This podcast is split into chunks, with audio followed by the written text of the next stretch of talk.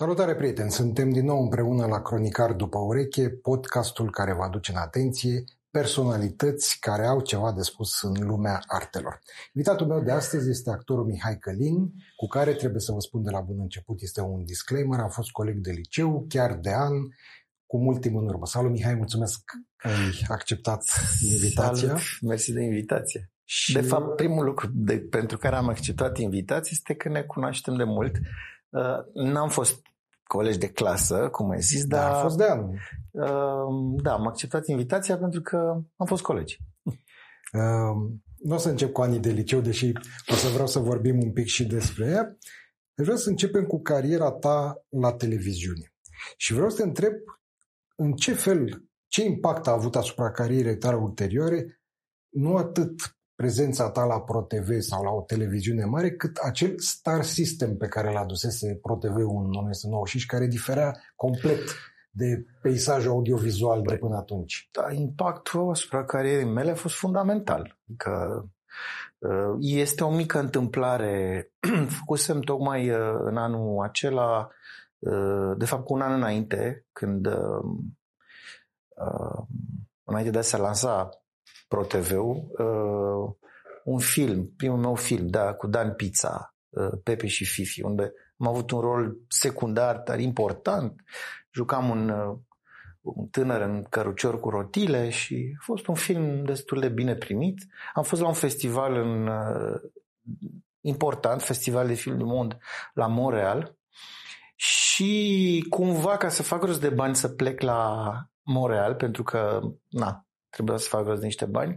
Uh, Dan Pizza mi-a făcut cunoștință cu Adrian Sârbu ca să mă sponsorizeze cumva și Sârbu văzuse filmul, uh, a zis da, mi-a plăcut ce ai făcut acolo, nu știu ce și m-a ajutat să plec la acel festival. După un an s-a, după vreo șase luni m-a chemat uh, să particip la pregătirile pentru lansarea ProTV-ului, știi?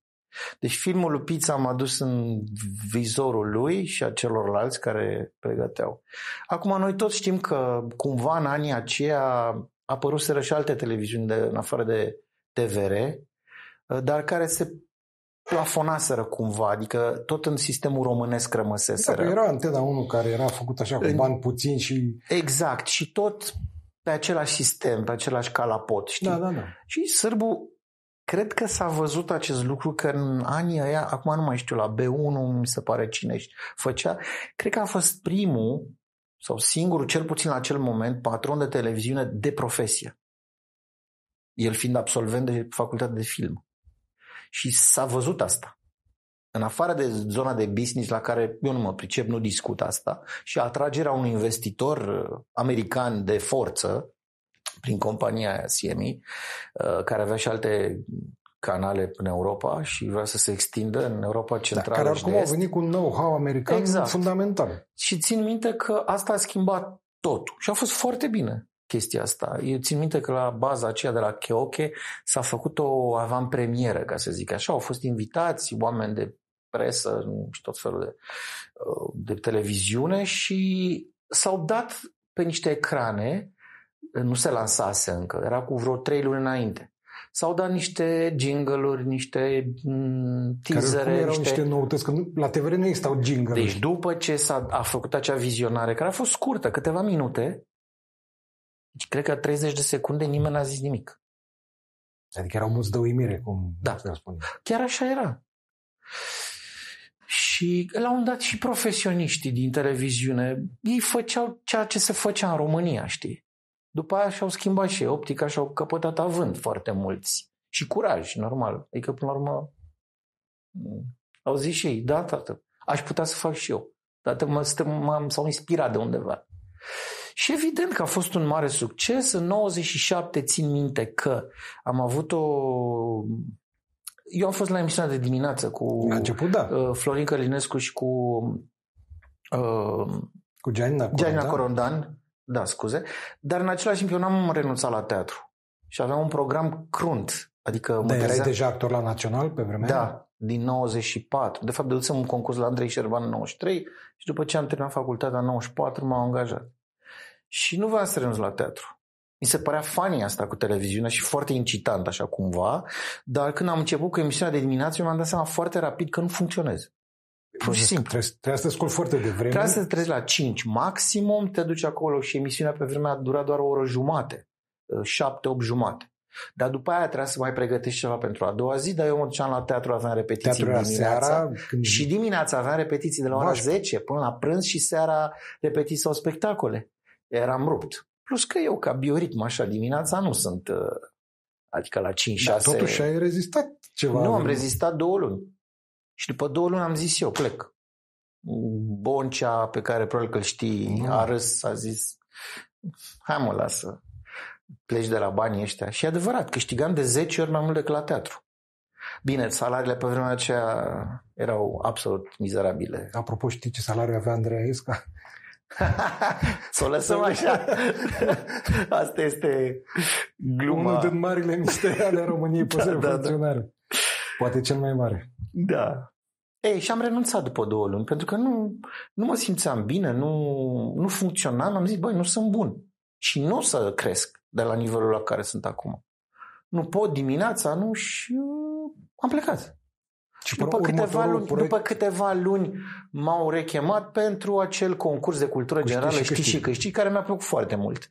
Și eu sunt un tip curios. uh, Noi doi am făcut un liceu foarte bun și am avut Mă rog, și în principiu am făcut profesori carte. mișto și s-au făcut carte și uh, te puneau, eu cred că majoritatea dintre ei, nu știu, am avut profesori foarte mișto care numai că îți predau, dar uh, te puneau să gândești, să fii curios uh, și așa mai departe. Și mie îmi plăcea foarte mult. Aveam o echipă senzațională de absolvenți de la foarte multe facultăți care uh, Dar ca care să- era tipul? Cum se produce emisiunea aia? Cum filmați? De câte ori pe săptămână? Se filma o zi într-o sală de la Teatrul Național, Studio 99, care este sub fosta sală amfiteatru, care Mhm. s-a dărâmat. Nu mai există. O sală mică. Dar ăștia erau, Sârbu adusese și super profesioniști de televiziune, de prin TVR, vechi profesioniști, dar care, cu in- inputul americanesc, pur și simplu s-au transformat. Ei, oameni Oamenii la meseria 40, de bază o aveau. Oameni la 40-50 de ani cu meserie, dar prăfuiți cumva, încremeniți în băltoaca aia de anii 90. Dacă așa a făcut o viață întreagă. Exact. Dar s-au adaptat. Adică s-au transformat pur și simplu și apoi s-au dus și prin alte televiziuni, știi? A fost bine că asta s-a transformat tot peisajul. La asta, filmați mai multe ediții în acea zi? Da, se filmau uh, cinci pentru o săptămână întreagă într-o zi. Bine, astea nici nu le, pot face, le poți face în direct, genul ăsta Ah, de nu, emisiuni, clar. că nu ai control asupra timpului și sunt mulți timp morți, mai ales cu public, cu aplauze sau nu știu ce știi. Astea trebuie regizate bine și mai trebuie tăiate la montaj, că se făceau cinci, cinci într-o zi pentru, pentru o întreagă săptămână. Dar uh, aveam o echipă foarte mișto, eu mă duceam cu o zi înainte, verificam toate întrebările, răspunsurile, unde nu știam, verificam și eu, De chiar mai cine întrebam. făcea întrebările? Erau vreo șapte-opt în echipa noastră, uh, absolvenți de filologie, istorie, filozofie, Că ce să vezi, n-aveam uh, Google atunci. geografie. Uh, Nu, nu, dar ei erau ei înșiși oameni bine pregătiți pe diverse domenii, literatură, artă, științe și aveam niște colaboratori profesori de pe la universitate sau politehnică, uh, făceau cu ei astea și puteam să verificăm imediat. S-a întâmplat de vreo două, trei ori ca în timpul filmării să fiu contrazis de concurenți. Asta era foarte mișto pentru că interacționai cu niște tipi senzaționali. Tip și tip. Dar ăștia veneau la niște preselecții bune. Veneau la preselecții, da, se făceau preselecții, că veneau sute și sute de oameni, uh, uh, se făcea o preselecție și veneau niște oameni atât de curioși și interesanți și care voiau să se confrunte, nu atât pentru bani, cu toate că erau sume destul de mari. Nu, dar arunca- era și un challenge intelectual, te și vedea o țară întreagă la televizor. Și am să zic o fază, dacă avem timp rapid. Avem, avem. Într-o pauză, deci se f- filma o emisiune, după aia luam o pauză, ieșea publicul așa, eu mă schimbam de haine, veneau alți concurenți, cine câștiga o emisiune avea dreptul să meargă mai departe în următoarea. Știi, și câștigi era un fel de hibrid așa între Jeopardy și Question pour un champion de la francezi. Uh, din păcate, emisiunile de genul ăsta la noi s-au, au murit cumva, că nu știu, au fost și ani de ăștia de mari schimbări și lumea parcă nu are răbdare cumva să... La francezi astea continuă de zeci de ani. La sau... noi nici Big Brother n-a prins să meargă la lung. Da, e o societate tânără și în mari schimbări. Și... Așa. Dar cred că ar funcționa. Uh, Ianțu are acum o emisiune, mi se pare, la TV Red cu România ceva, Da. dar cred că ar funcționa în continuare un concurs de cultură generală și ar fi mișto. E, în această pauză a venit producătoarea Adela Harnagea și mi-a zis, Mișu, eu cred că avem o problemă. Ce problemă? E un tip care câștigă de vreo trei emisiuni și rămâne în continuare și era scos numai dacă pierdea. Și a- aduna bani, adică dacă... Da, da, da, aduna bani. Și chiar au fost vreo două cazuri când concurenți din primele luni au fost angajați în echipă. Știi? Chiar unul, Să facă întrebări. Claudiu Oprea, uh, da, da, da, care a rămas în televiziune după aia, în producție de televiziune mult timp și în continuare este, el cred că a câștigat niște bani de o garsonieră atunci. De câteva mii de dolari, știi? Uh, Pe sărăcia aia însemna Da, erau bani mult enormi. însemna mult. Și îți dai seama, salariu, un salariu la stat de actor debutant, eu aveam 100 de dolari pe lună. Înțelegi? Ok, și zic, ce problemă avem? Păi zice, tipul ăsta care filmează, de, uh, câștigă de câteva emisiuni, are, un, uh, are niște bilețele și niște hârtii pe care se tot uită în pauze. Și mie să nu avem o scurgere din echipă să-i fi dat cineva întrebările și răspunsurile. Ceea ce era foarte grav, adică dacă Da, pe exista această posibilitate odată în sine, că era un lucru grav, doi, dacă se află așa ceva, îți pierzi credibilitatea. Absolut. Și, și așa mulți spuneau, haide domne că Da, nu era dar măcar, Facebook ca măcar acum. n-aveau dovezi, știi, dar, dacă în, apărea și o în dovadă... această neîncredere românească, care e ceva în noi de mult, mulți nu credeau că e pe bune, adevărat. Unii mă întrebau pe stradă, hai domne că nu e adevărat cu bani. Ba da, domne, e foarte adevărat. Corectitudine 100%.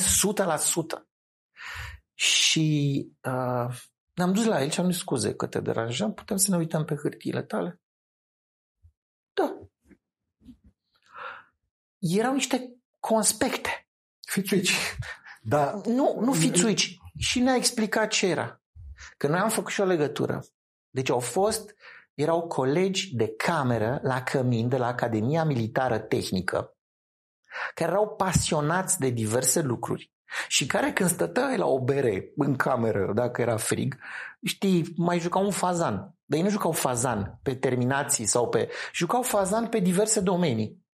Pe pictură, literatură, fizică cuantică, înțelegi? Erau atât de doxați și de curioși în toate domeniile și când au venit pe ne pregătim, au văzut cam care sunt domeniile de obicei și au început să-și conspecteze. Din artă, pictură, renașterea, uh, din muzică, preclasicii, tot felul de chestii, adică istorie. Ei nu copiau, ei învățau. Ei învățau. Înțelegi? Își conspectau diverse zone. Da. Și asta era de fapt. A rămas mască. Deci nu era nicio scurgere, dar asta vreau să spun că interacționai cu oameni foarte mișto. Și asta mă, um, cum să spun eu, mă ținea foarte în priză, știi? Și au fost vreo două, trei, patru cazuri când uh, oamenii au zis, uh, eu am zis, sorry, ai greșit? Și a zis, nu, nu e adevărat. Eu am dreptate. N-aveai Google sau alte motoare de căutare să zici ok și în 3 secunde să dădeam stop, îl chemam pe ăla din echipă care a făcut întrebarea și a zis acum, verifici acum. Și chiar dacă pierdeam 15-20 de minute din filmare, din uh, așa, nu, nu treceam mai departe și verificam atunci. Ca să nu-l să-l privăm pe acel concurent de un drept. uh, Și a avut vreodată dreptate? Nu. Ah. Nu, pentru că noi verificam de cel puțin trei ore înainte. Adică totul era verificat și răzverificat și când eu, cu o zi înainte sau două de filmare, când primeam întrebările și vorbeam cu omul ăla, dacă eu aveam neclarități, îl rugam să reverifice.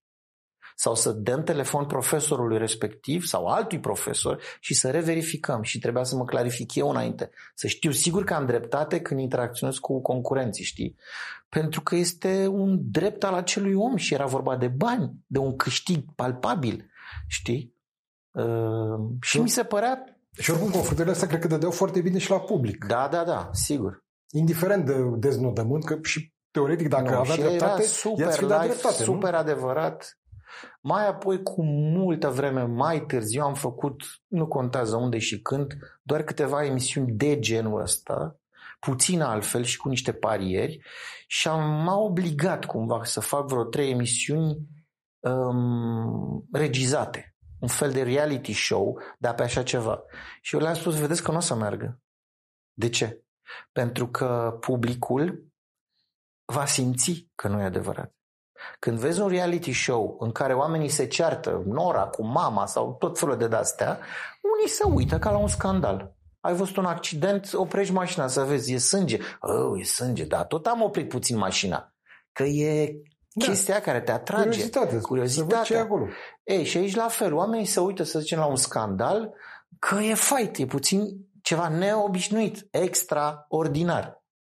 Dar, uh, când e vorba de relații, de nu știu ce, și le-am spus, erau niște turci. Și eu le-am spus, voi așa faceți la voi, așa merge și aici, se poate pe scandaluri. Dar când e vorba de bani și de corectitudine, lumea o să simtă că e făcătură. Pentru că voi veniți cu niște oameni care mimează, joacă chestia aia. Da, și, și așa ceva se simte. Acea tensiune de care vorbeam înainte, se simte adevărul. Tensiunea aia nu poți să o faci pe bune. Și am avut prima emisiune cu audiență foarte mare, peste audiența postului. Ei erau încântați și am zis, vedeți că acum e important ce se întâmplă, trendul. Mergem în jos, ne menținem în sus, eu zic că o să mergem în jos. Și așa a fost. Și după patru emisiuni de mers în jos sau trei, i-am lăsați-mă să fac o emisiune pe bune. Cu risc, cu, nu cu aranjată. Și când am terminat de filmat acea emisiune, unul dintre cameramani, aveam trei, unul care era cu camera pe umăr, când am zis, bun, mulțumesc, stop, ne vedem săptămâna viitoare, mă rog, o formulă de încheiere a emisiunii, uh, stop, a lăsat camera și a zis, da, nene, asta e. Știi? A simțit că se întâmplă ceva adevărat. Ce mai bun feedback Înțelegi? Acolo. Numai că era prea târziu. Lumea își dăduse seama, feedback-ul era, ne las de, ne las de proști. E ca atunci când, ne-am zis de la început, e ca atunci când uh, dai uh, publicului un meci de fotbal sau de ce vrei tu și se vede că e făcătură. Se vede că unii nu luptă. Și omul se simte înșelat el. Chiar dacă nu pierde, nu joacă el de acasă ceva, dar se simte înșelat. Da, zice că e de prost. Exact. Nu-i place nimănui și chestia asta. Și-au pierdut credibilitatea. Și n-a mai mers. Dar proiectul de la ProTV ăsta cu știi și câștigi cum s-a terminat? Sau de ce s-a terminat?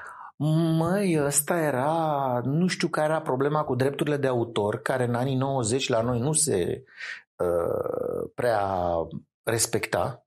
Noi am avut problemă la Național cu numele Trandafirului, în care am, în prima variantă. Și după vreo 6-7 spectacole s-au oprit pentru că nu aveau drepturile de autor. Cam așa era în România anilor 90. În 94 a apărut legea de-abia. Uh, da, după care și, era și problema a, nu, cu... 96, 96 a apărut. Cu intra, eram deja în Consiliul Europei, dar început să renegocieri cu Uniunea Europeană în 2007, nu știu ce, și câțiva ani nu s-a putut juca. Până când mai târziu a venit Umberto Eco prin țară, nu știu cum, i-au arătat caseta, bla bla bla și i-au dat drepturile, le-au cumpărat sau ceva de genul ăsta. Dar atunci încă era problemă și știi și câștigi era o chestie făcută de noi, de echipa asta, cu idei de colo, de colo, de colo. Adică nu era un format luat ca atare de undeva. Nu, nu. Uh, și, și cred că era pro- politica postului, ca până la urmă să fie în regulă cu toate. Și au venit după aceea cu licențe Știi și câștigi nu știu cât a durat. Eu un an am fost, după aia m-am mutat la roata norocului în prime time, că eu n-am vrut sincer să fiu, adică îmi plăcea mult mai mult aia.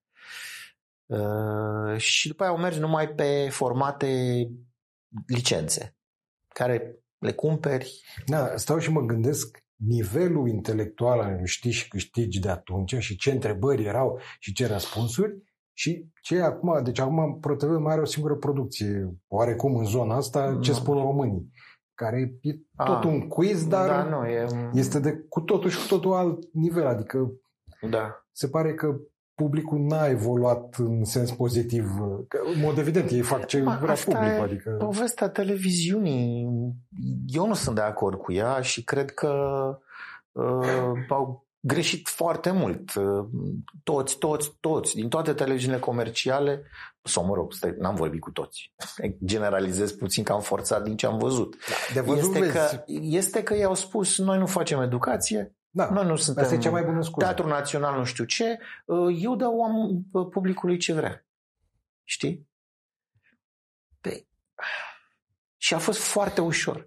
Cât mai ieftină producția, cât mai jos. Și Urma, al uite, doilea așa, argument așa, este așa. dacă eu n-aș face asta și aș ține un standard sau aș încerca eu să impun gusturi, bă, sigur va veni altul care va da publicului ce își dorește publicul și Da, a fost așa.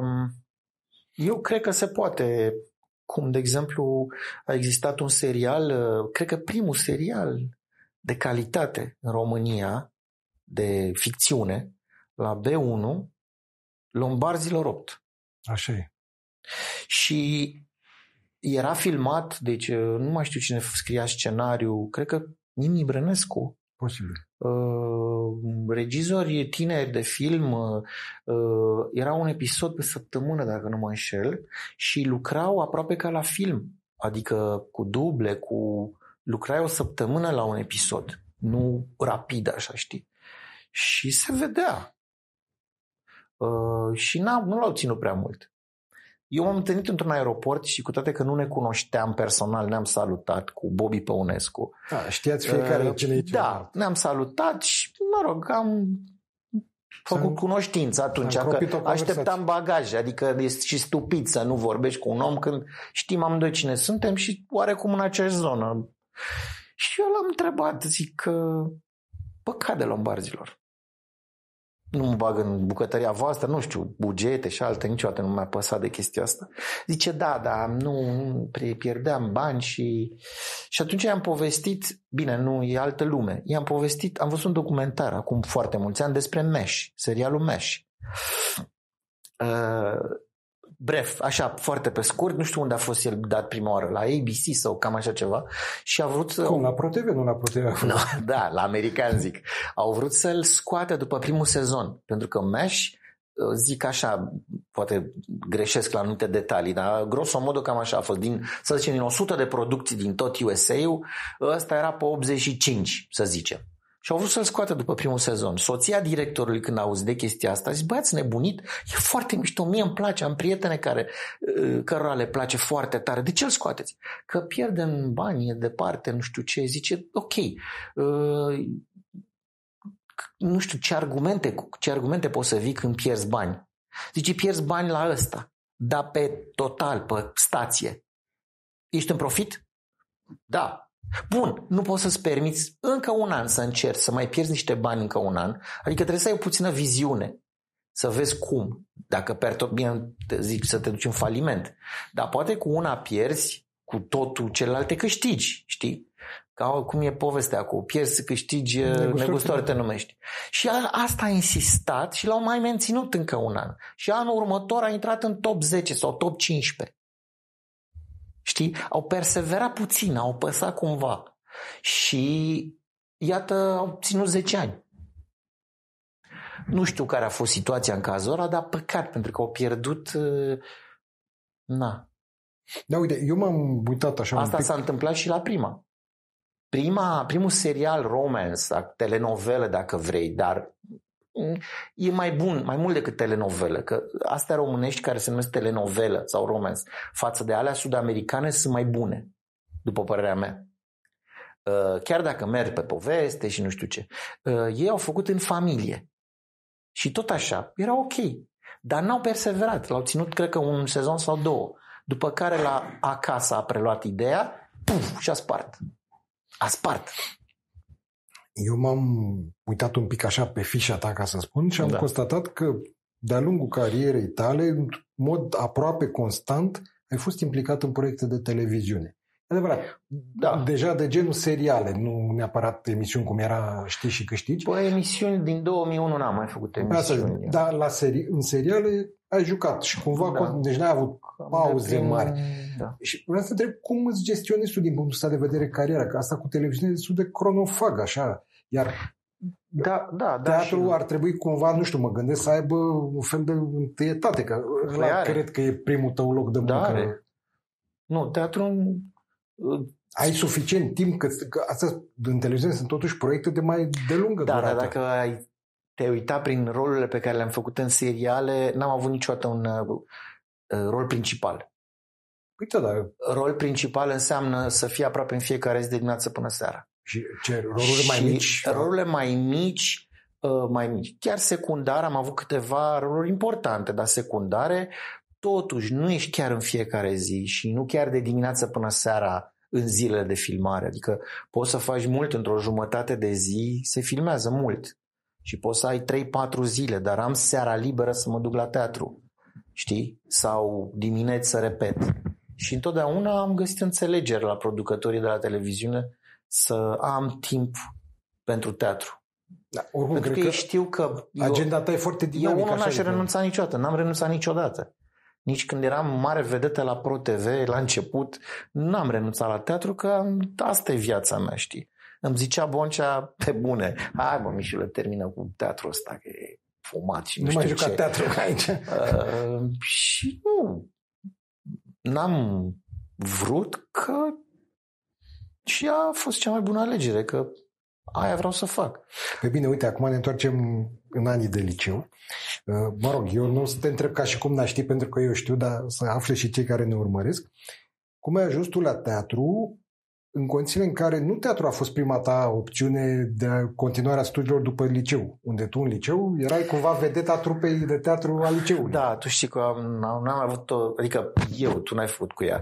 Uh, da, o știu. Uh, profesoară Marina Creci, datorită căreia chiar pe bună eu fac teatru. Uh, și Viorel Daniel, profesor de matematică, m-au susținut. Uh, da, dar eu de prin clasa 11 voiam să fac asta. De altfel, rezultatele mele la învățătură reflectă această, reflectă această chestie. Adică eu printre a 12-a eram praf cu învățatul. Știi? Și numai că mi-a fost frică să dau la teatru. Deci asta e explicația? Da, da. Mi-a fost frică să dau la teatru pentru că, dacă ții minte, am avut noi balul majoratului în uh, clasa a 12 la un moment dat. Am făcut nu știu ce piese de teatru și au fost invitați Ovidiu Moldovan, actorul de la Național uh-huh. și după aia m-a, m-a chemat în birou la Semaca, la directorul liceului nostru, ca așa îi se spunea. Și m-a felicitat, m-a invitat la premieră la el, la Jocul Elelor, am stat de vorbă în cabină și asta mi-a zis, băi, Ovidiu Moldovan, după părerea mea a zis, tu ar trebui să faci teatru, dar nimeni nu poate să-ți garanteze că intri, se intră foarte greu, erau patru locuri, patru 500 de candidați, nimeni nu intra din prima. Am un singur exemplu pe care îl știu eu. În 88 a intrat Ilinca Goia din prima. Dar în rest eu nu cunosc actori sau actrițe cam de prin 85 încoace terminat liceul să fi intrat din prima e un actor foarte mișto și important la Odeon, Marius Stănescu, a intrat din a treia. Și a fost ok. Deci se dădeai de minim două ori, trei ori, patru ori și mi se părea o perspectivă înfiorătoare asta. Să dau de atâtea ori. Mi se părea și până la urmă când ai dat, ai intrat dat, în primă? Da, 90. Bine, am dat la fizică, dar am nu. picat că nu învățasem. Am intrat după aia din armată la Pseral, la Politehnică Că na, după facul, după armată, na. Și da, tot cu teatru în cap era. M-am dus la Teatru Podu în anul 2 de Politehnică, la Teatrul Studenților. Și ai renodat Tot pasiunea. asta făceam, știi. Am vrut, să, am vrut să mă las de facultate în anul 2. Dar îți dai seama, era o alegere nasoală. În 89 să te lași de facultate. Da. Ieșea din discuție.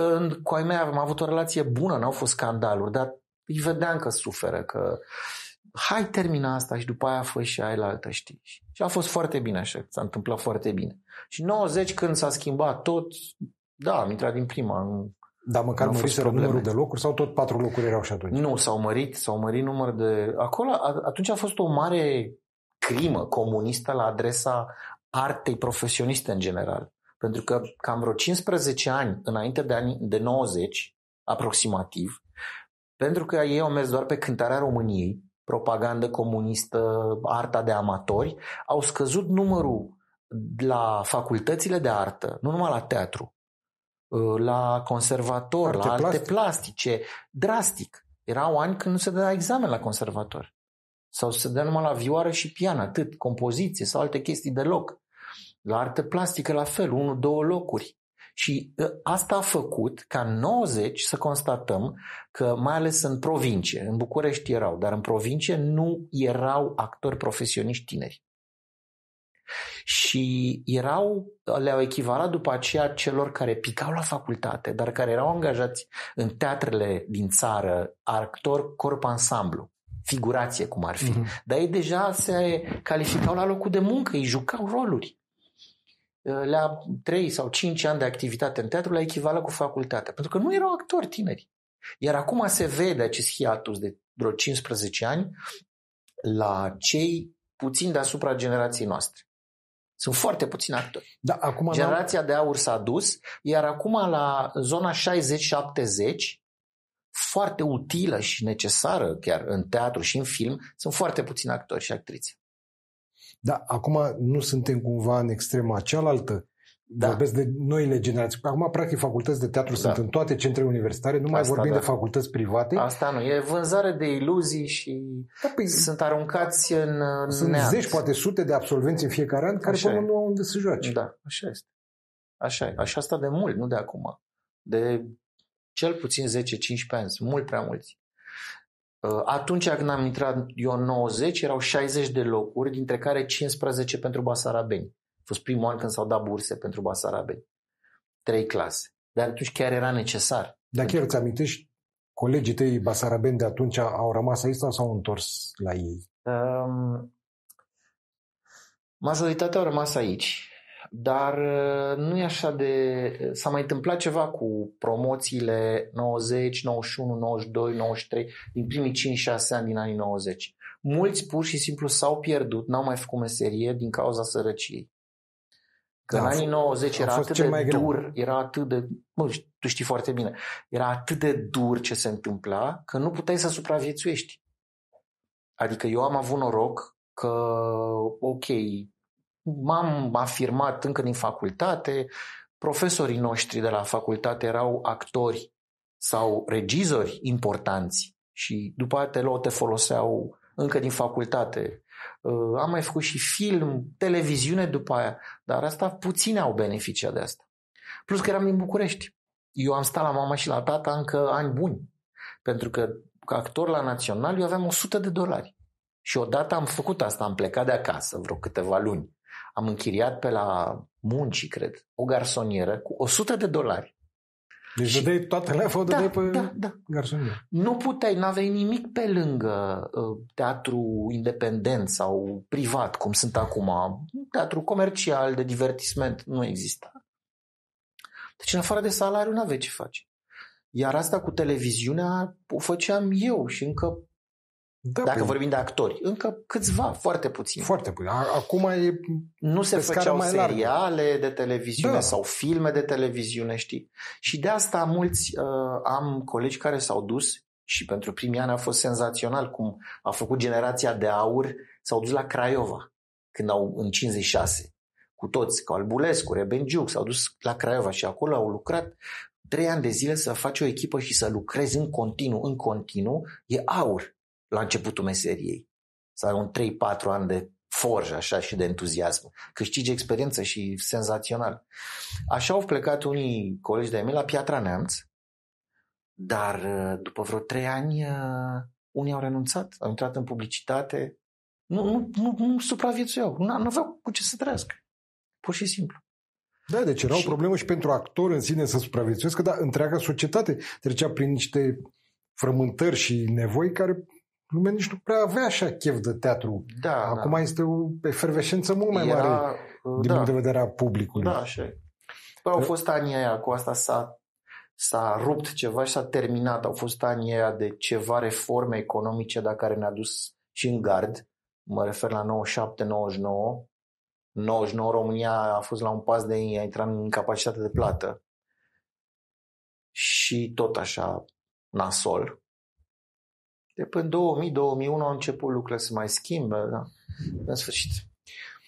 Uite, l-am avut uh, invitat în urmă cu ceva vreme, nu foarte mult, pe Bogdan Naumovici, care de asemenea a fost colegul nostru da. de an și care a făcut un, primul lui film, chiar dacă e un scurt metraj, în care ai jucat și tu în da. Zimnicea. Da. Și mă rog, el mi-a povestit și cum mi-a venit ideea, cum l-a scris și, și vreau să spui și care e perspectiva ta asupra acelui film. Cum a fost? Eu n Cum ți-a părut proiectul? Foarte mișto. Foarte mișto. M-a, m-a surprins povestea. Vreau să spun că există un actor, nu spune cine, că nu mai e printre noi, care a refuzat rolul din niște... Rolul tău? Nu, nu al meu. Trebuia să joace primarul. Aha. Deci uh, mai... Nu, nu, ăla care vine de la județ, prim secretarul. Uh-huh. Uh, care vine la Zimicea să schimbe primarul și se întâmplă cu tremurul. Deci un om mai în vârstă, care, nu știu, pe niște teme ideologice, că el nu e de acord cu așa ceva, că nu se poate să se fi întâmplat așa ceva sau da, mă rog, fiecare cu... Păi, totuși nu era un documentar, era... Da, exact. Și de exact. ficțiune. E de ficțiune. Acum, că cu siguranță așa s-a întâmplat sau nu s-a întâmplat, e altă Dar poveste. Dar tu ține minte povestea de pe vremea aia? Ă, țineam minte doar atâta, că știam de atunci că Zimnicea... Asta e, zic, asta, asta știam, da, o țineam minte. Că Zimnicea, toată lumea știa că Zimnicea a fost aproape 80%, 90% distrus. Asta știam sigur. Și că după aia s-au, rep- s-au, s-au apucat să refacă, nu știu ce. Chiar au refăcut. Propaganda asta, da. Au refăcut, da, au rămas și blocuri de atunci neterminate. Pentru că, între timp, uh, muncitorii de acolo au fost aduși la Casa, Casa Poporului, știi? Și au rămas acolo niște schelete da, nu, a fost foarte mișto. Am o singură părere de rău, dar aici sunt problemele astea financiare de producție de film care te obligă la un dat. Inițial trebuia să filmăm în trei zile. Bogdan n-a avut finanțare, practic au fost banii lui și a încă unui prieten Oricum, bani care... privați. La, da, bani privați. L-a mai ajutat un prieten, uh, deci nu au fost bani de la stat. Inițial s-a gândit că în trei zile uh, lucrurile mergeau bine, și după aia a redus la două zile.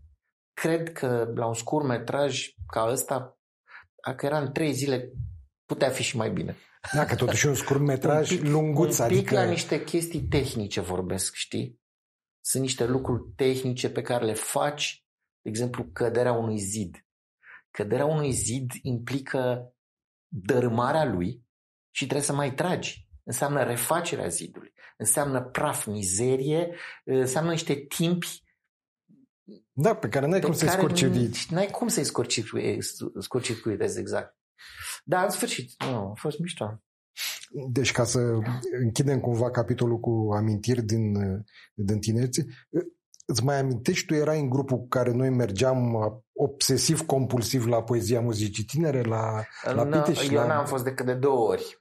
Eu n-am fost decât de două ori. Știu oameni care au fost de 15 ori, dar... Nu, eu am fost de mult mai da, multe da, ori.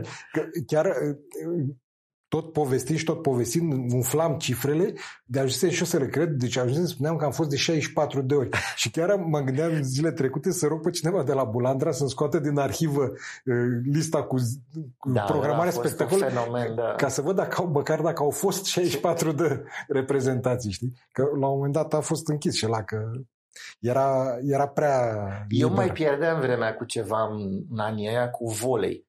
Făceam volei și mai pierdeam niște seri pe, pe săptămână cu volei, știi? Și am mai furat din timpul și de învățat și de culturalizat, știi? Dar n-a fost rău, că cred că am luat de acolo povestea asta cu munca în echipă. Eu nu prea lucrez singur.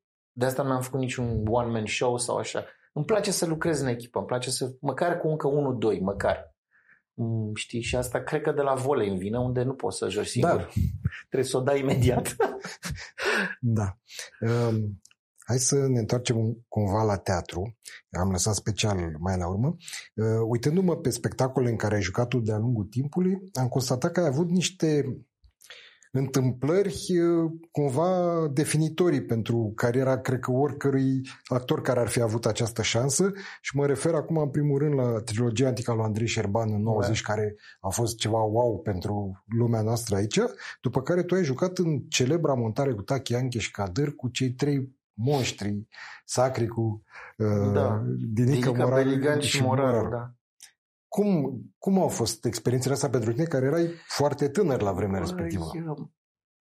Pe mine și pe noi ne-a format foarte mult mulți colegi de mei de vârsta noastră teatru studențesc Podu, care, de care nu prea se știe. Era un teatru studențesc în era ca, cumva casa așa, studenților, da. Deși era și etaj. mulți uh, au plecat de acolo și s-au făcut actori.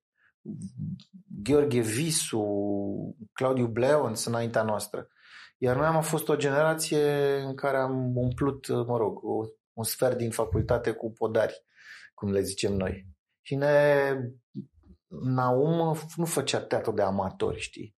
Ne educa cumva într-un fel și după aia Sanda Manu, care din păcate s-a dus, a plecat dintre noi de curând, o mare profesoară, și regizoare, dar mai ales o mare profesoară, senzațională, uh, spunea, băi, se vedea în școală că voi sunteți altfel. În sensul că eram extrem de serioși, pasionați, obsedați de meserie și mai uh, umili cumva. Dar nu în sensul de umilință, de smerenie cumva. De... Exact, da, știi. Și în vara aceea de dinainte de trilogie, deci în, de fapt în primăvara lui 90, Uh, Andrei Șerban fusese numit director, dar încă mai avea determinat niște luni de zile la New York, la Columbia University, era și profesor, nu știu Și încă nu venise. Și am fost invitați, Teatru Podu, să jucăm o săptămână la Național, la sala atelier, spectacolele noastre. Ceea ce deja însemna ceva, îți dai seama, ți-aduce aminte, în decembrie 89 eram cum eram și peste câteva luni se schimbase totul, iar noi jucam spectacole la Național. După care din iunie am început repetiții la trilogie și în toamnă am dat examen. N-am să-ți povestesc acum mult despre trilogie, că e, e mult de povestit și nu avem timp. Doar atâta. Nu, senzația după, ta. După trei luni de repetiții la trilogie, când m-am dus la examenul de admitere, eram atât de liniștit.